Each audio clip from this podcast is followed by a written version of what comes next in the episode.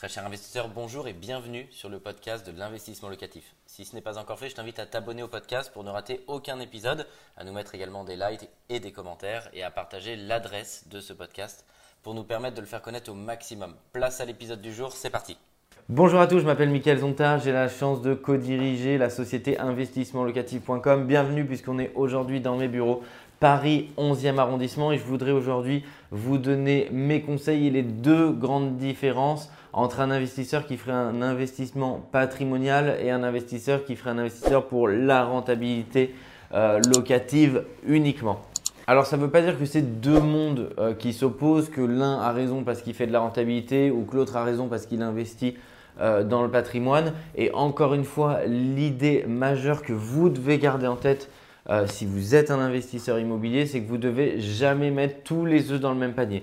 Jamais tous les œufs dans la même ville, jamais tous les œufs dans la même typologie de produits, jamais tous les œufs dans la même catégorie financière de produits, mais vous devez au contraire éclater vos différents biens pour pouvoir vraiment bah, lisser l'intégralité de votre patrimoine. Vous devez vraiment ne jamais mettre tous les œufs dans le même panier pour répartir et uniformiser votre patrimoine. Je vais vous donner les deux grandes différences et les caractéristiques de ce qu'on note chez les investisseurs qui font tel ou tel investissement. On a des investisseurs qui vont rechercher uniquement le cash flow, uniquement la rentabilité et qui, la majeure partie du temps, bah, investissent dans un marché qui va peut croître en valeur. C'est-à-dire vous rentrez sur un bien qui fait 200 000 euros, bah, il y a de grandes chances que dans 10 ans, le bien vaille 200 000 euh, ou 200, allez maximum 50 000 euros, mais ce sera capé sur l'inflation, c'est-à-dire il n'y aura pas véritablement eu de prime sur votre bien immobilier. Vous aurez fait potentiellement euh, un cash flow ou une excellente rentabilité sur ce bien-là pendant la durée de vie mais ce que vous allez rembourser, euh, le, capital que vous allez rembourser, les murs de votre euh, appartement, de votre immeuble que vous allez rembourser, ne vont quasiment pas prendre en valeur ou très faiblement en inflation. De l'autre côté, quand on fait un investissement patrimonial, on va avoir une rentabilité plus faible, peut-être pas de cash flow, on va être ce qu'on appelle sur une opération blanche, c'est-à-dire que globalement, bah, je ne vais pas dégager du tout de cash flow positif.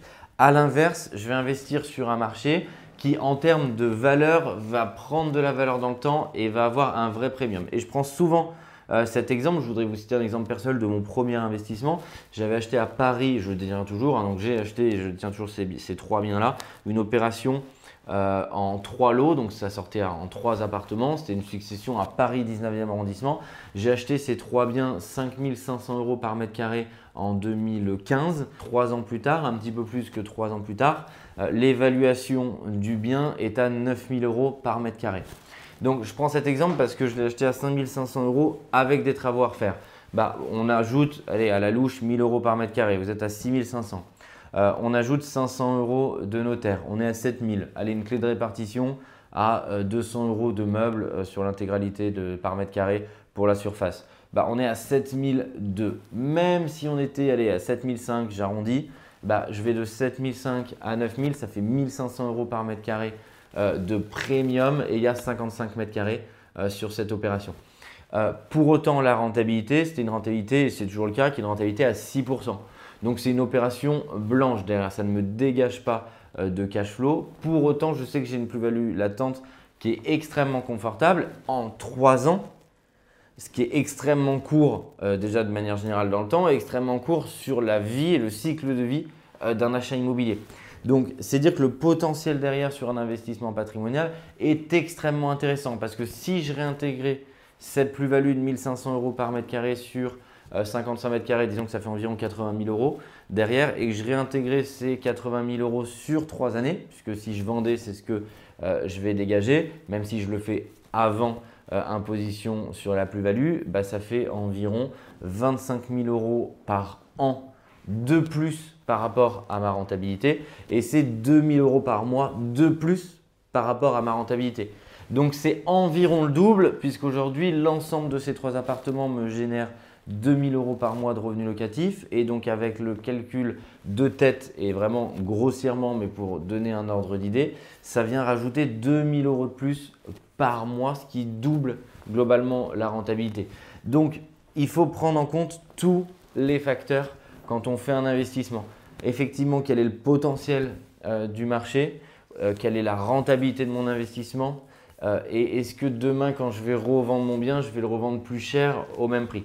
Ça ne veut pas dire que ceux qui font du cash flow ont raison et que ceux qui ne font pas de cash flow, une opération blanche, mais qui prennent des plus-values, qui sont dans un marché extrêmement dynamique, ont tort. Je vous invite vraiment à ventiler votre portefeuille parce que c'est ce qui fait le succès des investisseurs immobiliers à mon sens aujourd'hui. C'est ceux qui prennent leurs gains partout où ils se trouvent. Ils vont avoir un immeuble peut-être ici de rapport qui va potentiellement pas prendre en valeur mais qui va dégager une excellente rentabilité et c'est une opération en valeur conséquente, donc ils vont rembourser beaucoup de capital tous les mois, donc c'est intéressant, ils s'enrichissent beaucoup.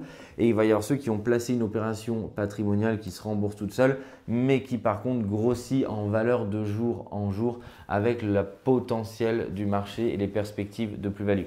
Je suis sûr que ces conseils vont vous éclairer si vous étiez en train de choisir ou si vous disposiez que d'investissements patrimoniaux ou que d'investissements à forte rentabilité pour pouvoir mixer l'ensemble du panel de biens que vous avez. C'est vraiment ce que je vous souhaite pour les prochains mois et les prochaines années en tant qu'investisseur immobilier. Un grand merci d'avoir suivi cet épisode jusqu'au bout. Je te donne rendez-vous pour un prochain épisode. Si ce n'est pas le cas, abonne-toi au podcast, partage-le, mets-nous un like et tu peux également retrouver plus de conseils sur YouTube avec plus de 300 vidéos gratuites.